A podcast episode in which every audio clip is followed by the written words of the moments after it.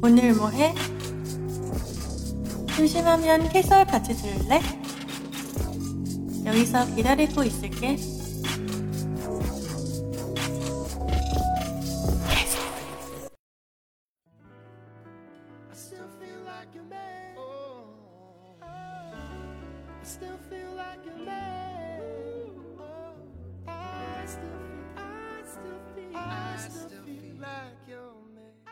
好，我是 Sody。大家好，我是 Sandy。在经历了不断的纠结下，我们终于难产出了第一期节目。在第二期节目中，我们将会推出首个固定环节。名字叫做首尔 AM。这个环节呢，主要是介绍我们在韩国的日常见闻，然后分享一下我们眼中的韩国。对，我们在首期节目也提到了，我们是两个在韩国生活的中国人嘛。是的，那么 Sody，你是什么时候来到韩国的呢？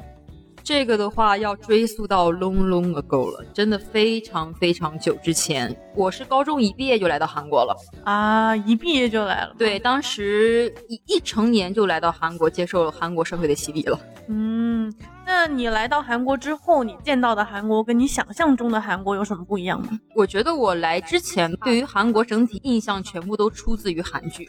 其实我也是。对，就是长腿欧巴。对，或者而且在来之前的话，一般觉得韩国是一个非常梦幻的一个国度吧，都是长得很帅，嗯，然后女生都长得非常漂亮，很亲切，但是浪漫，对的，很很浪漫的一个都市。但是来到了之后，发现其实现实非常的骨感，就是现实有点打破了你的幻想。对，嗯，具体举例的话，其实。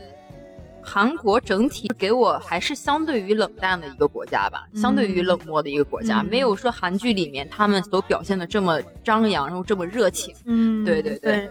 其实我自己也觉得，跟中国人比起来，韩国人也是没有中国人这么好客，这么热情。对，中国人是真的非常的好客，相对来，就是韩国人他们自己也经常说。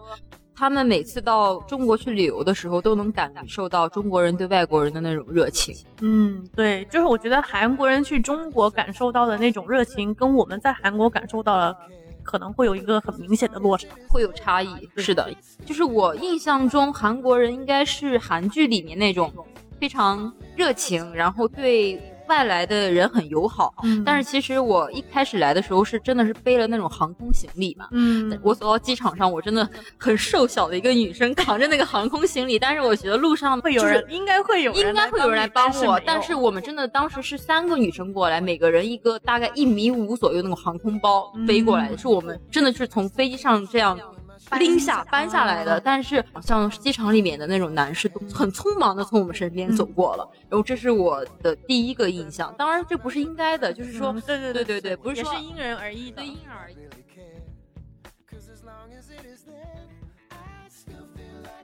那你当初为什么会来韩国呢？其实我来韩国的理由非常的简单，嗯，就是我高中的时候就想了出国读书，但是我又不知道去哪一个国家，然后我的父母就不想我去欧美这么远，离家太远了。对，欧美确实相对于日韩来说的话，真的在路上的时间就已经有半天了。对对，而且我又当时又对韩语非常感兴趣，所以后来就选了韩国。那来到韩国之后，有什么和你想象中的不一样吗？就是我真正觉得很。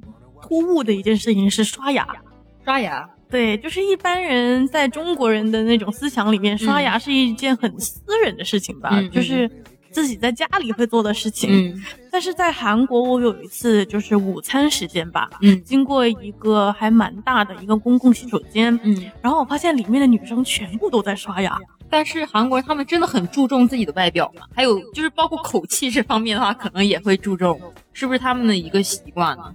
嗯，我觉得应该是，而且韩国看牙还蛮贵的。对对对，但是当时我觉得真的很奇怪，就是十几个不认识的女生，然后在洗手间里面一起刷牙，画面太美不敢看。就是当时给我刚来到韩国时，我真的是吓到了。类似的事情我也有，就是在大学上课的时候，你会发现后面一排女生拿着粉扑在补妆。哦，对对，还有那个夹刘海，对夹刘海，就前面那个会卷刘海那个东西，不知道该叫什么，但是那个的话会每个人。尤其是早课的时候，你会发现，就像那种那个代言人一样，每个人都会卷在额 头上都有一个，就是成为一种流行了。已经。对，那我们刚刚已经聊到了大学生活嘛，嗯，你有什么印象深刻的大学片段吗？大学里面让我最印象深刻的，应该就是校庆活动。啊校庆一年一度的对校庆传传闻中的韩国大学校庆。对，我记得你们学校经常请很多很出名的 idol，就是当时回归很火的 idol。不仅我们学校，各个学校都是的。嗯而且如果说你的学校会有我喜欢的 idol 的话，我会抛弃我学校的 idol 去看你们学校的 idol。对所以都是免费的嘛。所以说这种免费的不看白不看。啊，但是说说是说免费，但是排队真的就是你要提早站在那里，对对一开门就得进。对，因为是免费的。还有很多人。对，觉我但是我们学校说实话没有请什么知名的，啊都是真的是没有请请什么知名的。我印象中你们学校怎么都是知名的？因为一可能因为我们学校比较有名吧，嗯嗯，而且大学校庆里面的经费的百分之八十，我听说都是花在了请这种爱豆公演上面，是的，对对应该然后线下的活动就是大家系系与系之间的那种联谊，嗯，然后会嗨到傍晚。可能当天有校庆的情况下，当天的那种课教授会休讲，对，特别的幸福我们学校是有一个校庆公演结束之后，大家在校园里面，就是每一个系会建一个帐篷，哦，和我们一样，对，然后在里面喝酒，然后玩通宵的那种。对玩那玩那种什么喝酒时候那种那种游游戏对。然后第二天醉醺醺的，然后你会发现教室里面可能如果说有课的情况下，教室里面都得趴倒一片，会有那种情况要么趴倒，要么不来。对，要不然就是不来 我觉得我还有一个比较印象深刻的就是前后辈文化啊。前后辈文化对是的，大家在韩剧里面可能会经常见到一些职场啊、学校啊里面的前后辈文化，这个是真的现实中是存在的。对韩剧里面说的都是对的，校在这一方面，对在这一方面都是对的。对，大学里面这些前后辈的文化就是一个，真的是一个规章制度吧，对默认的规章制度。对，对对，因为在中国的话，差一两岁的话都可以打成一片，嗯，然后都是好朋友。，对但是韩国的话不是的，对差一级就是你的前辈。对，韩国一进来就是真的无条件要说敬语，是的，除非是就是熟悉了之后，前辈说啊，我们现在熟悉了，所以你说评语也行，对这种情况下才能说。对对。所以外国人可能刚来的时候会非常不适应。但是我们刚刚提到的这个前后辈文化，不是贬义的意思，嗯就是韩国他们一个正常的文化，对，相对于中国来说，就是中国的学长或者学姐吧。嗯，很多韩国人在入入学之前有这样的担心，就是害怕自己入学之后遇到一个不好的前辈。嗯但是遇到一个好的前辈的话，会对你非常的照顾。对，我想起了我有一次专业课的时候，我们有一个小组，然后一起合作了一个学期。嗯然后学期末的时候，教授就说啊，你有没有对你的组员想说的话？啊，然后有一个学长就对我说了一句，希望你在韩国遇到的人都是好人。那他韩语原话是怎样说的？他原话是。너가한국에서좋은사람을만났으면좋겠어。 哇，我已经能想象出那个场景了！天哪！对，因为当时其实我是一个非常累的时期，就是心灵上特别累的时期。因为学业方面特别累对，，所以听到他那句话，我当时都快哭出来了，我觉得。而且是作为前辈的那种身份对你的对一种鼓励嘛，对对于自己的后辈一种鼓励。对，那你在韩国生活的时候，有没有什么比较难克服的事情？ 我觉得对于我来说的话，生活上面没有什么困难的问题，都可以很好的去处理。嗯但是唯一的问题就是和韩国人的融入问题，是交流上的融入吗？是观念上面的融入。嗯就是我总觉得和他们一深入交流的时候，我们之间就像产生了一个隐形的屏障，怎么样都越不过去。对，然后之后我也有思考这个问题是为什么呢？我觉得可能就是因为我们文化底蕴还有历史背景方面还是有一定的冲突在思想上。对，而且像政治方面的因素啊，对对宗教方面的因素啊，嗯各种形形色色的原因导致我们的社会现象特别不一样。是的，然后这个差距就导致了中国人跟韩国人的那种深层的观念差异越来越大。对，而且并不是我们在韩国留学会遇到这样的现象，应该所有的留学生都会遇到吧？对，各个国家有各个对，国家的各个国家都有各各个国家难念的一一本经，我觉得，嗯。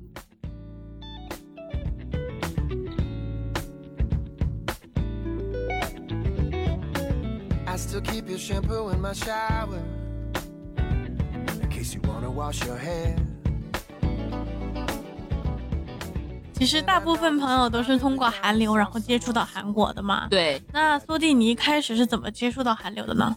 我一开始接触韩国是通过家乡的电视台，然后引进了一些韩国综艺嘛。嗯但是看到韩国综艺之后，我对韩国的印象并不是特别好。并不是特别好。是的，为什么？因？为韩国综艺里面的一些反应让我不是特别能接受，嗯，太夸张了，对，特别夸张。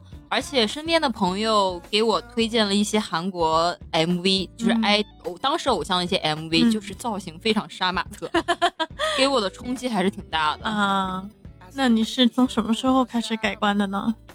对韩流的改观，可能是从看了《东方神起》皱纹那个 MV 开始吧。嗯我印象特别深刻，就是当时看到他们的舞蹈造型还有音乐，刷新了我对韩流新的认知，嗯，特别特别经典。特别特别经典。我是当时看欧正反合吧，好像是，在皱纹之前的那个专辑对吧，嗯，然后从他一开始的那个舞蹈，然后到最后的一个 dance break，、啊，哇，真的给我。刷新了太多太多的认知了。我身边有人因为那一首歌被圈粉，嗯。嗯而且，如果说一代团比较注重韩国国内市场的话，嗯像东方神起啊、Super Junior 啊、少女时代啊这种二代团，就是真的让世界开始意识到了 K-pop，然后也是我们这一代人心里面没有办法超越的级别吧。对啊，它是将韩流推向世界的第一步吧。而且最近有一档特别火爆的韩国网综嘛，请来了二代团和三代团出演，在那个节目播出当天就霸榜了韩国的热搜。对，大家都在搜大家当年爱过的男孩女孩。那些年我们追过的二代团、三代团，而且之前我其实不知道爷青回、爷青结是什么意思，就是最近国内的一些新造词我都不太懂。然后通过这个节目，我终于知道是什么意思。你知道什么意思吗？现在知道了，是爷的青春结束了，爷爷的青青春回回来了了。而且不知道是不是因为那个节目的余热嘛，微博这两天就有一个热搜叫“人生的第一部韩剧嗯，人生的第一部”。韩剧。你的第一部韩剧是什么？我觉得我的第一部韩剧是跟随我妈妈看的，当时看的是那个宋慧乔还有 Rain 的那一部，浪漫满屋对《Four House》，啊，我人生中第一部韩剧，但是当时还是看的是译制版的，就是嗯翻译成中文的那个版本。嗯，那配音不是特别奇怪，对，会有一些奇怪，因为那个配音里面带着一些台湾腔。带着一点台湾腔是什么感觉？因为我没有看过配音的韩剧。嗯，就是让我印象比较深刻的就是宋慧乔饰演那个女生叫韩智恩嘛，她经常对 Rain 的那个角色大吼，吵架的时候就林仔，你是鸟类吗？你是鸡吗？为什么是鸟类啊？所以说我当时一度认为韩国人骂人傻瓜是骂鸡或者骂鸟类。我的第一部韩剧应该是《大长今》吧，大长今，就是当时在呜哒啦呜哒啦那个嘛。对，但是因为他当时在翡翠台播过一段时间，就是深夜档，嗯，因为我会跟家人一起从八点半开始看，看到九点半，然后看完一部戏，九点半到十点半又是一部戏，然后那部戏就在十点半的戏结束之后播，我记得那个好像很长吧，有几百集嘛特。别长。其实我现在完全已经不记得他说什么了。自己选择看的第一部韩剧应该是《花样男子》，花样男子，对，然后哇，当时现在看真的很中二，但是当时真的喜欢的不得了。那个就是典型的韩国偶像剧啊。对，所以那个你刚刚说的那个网综出来的时候，他们把当时 Double S 五零一的两个嗯成员找回去唱那首歌嘛，那个前奏一出来的时候，真的就是哇，我的童年这种感觉。其实同期出的韩剧的话，《花样男子》我真的没有看过，嗯，但是 但是我看过《原来是美男》啊，那个我也看啊，那个是我对韩国韩国就是怎么说呢，应该叫做玛丽苏电视剧的鼻祖吧。嗯那段时间的话，真的特别流行，就是多男喜欢一个女生，嗯，就是看看到的时候就有一种代入感。我就是女主，然后嗯身边有这么多类型的男生围着我的那种感觉，是少女心，少女心。对、嗯那你后来还有没有什么喜欢看的韩剧？我其实后来看此类型的韩剧就很少了。嗯，我后来也是，可能就是青春期的时候看太多爱情剧了，嗯然后青春期过了之后就完全不想看爱情剧。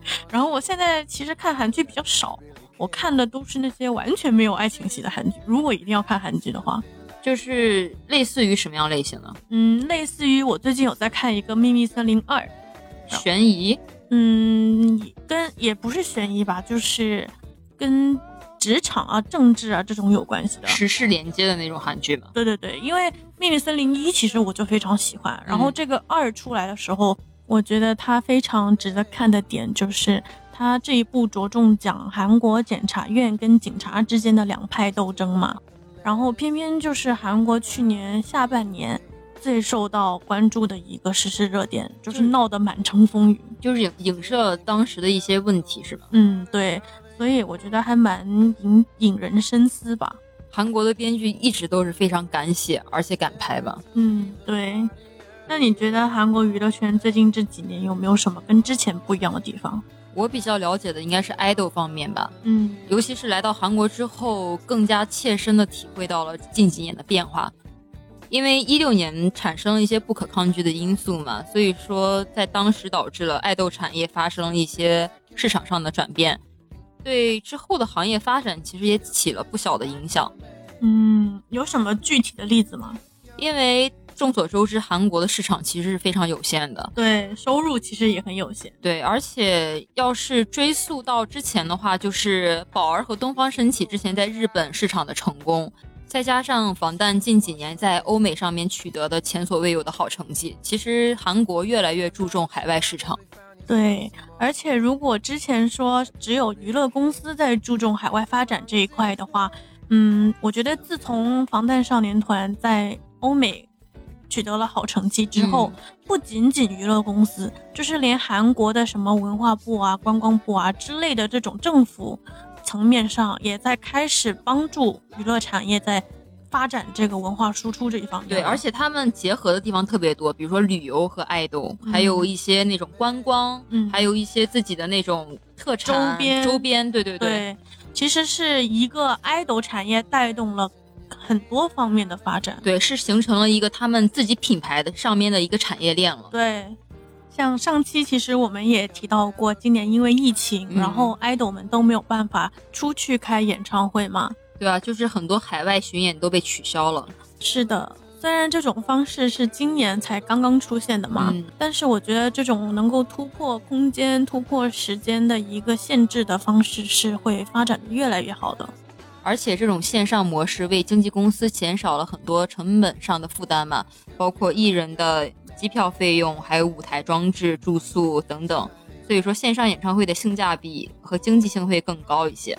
但是我觉得对于粉丝来说，可能还是差了那么一点体验感吧。对，但是票价的话是普通线下演唱会的四分之一啊。啊，这么低吗？对对，而且中间还可以插播很多广告，广告商的赞助额也非常可观。嗯，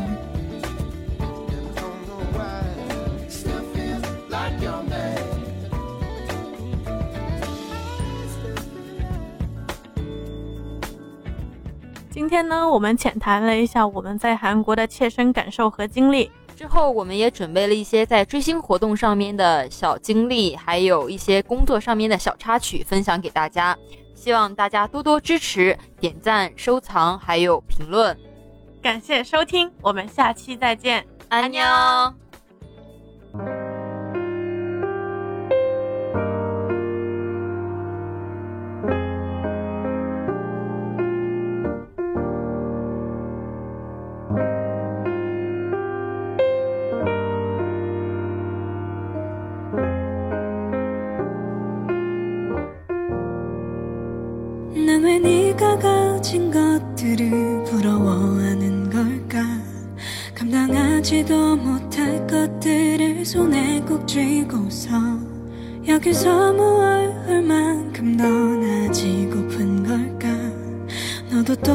같은 거 다 아는데 내가 이기적인 걸까? 많이 가져도 난 아직 너 같진 않아. 아픈 기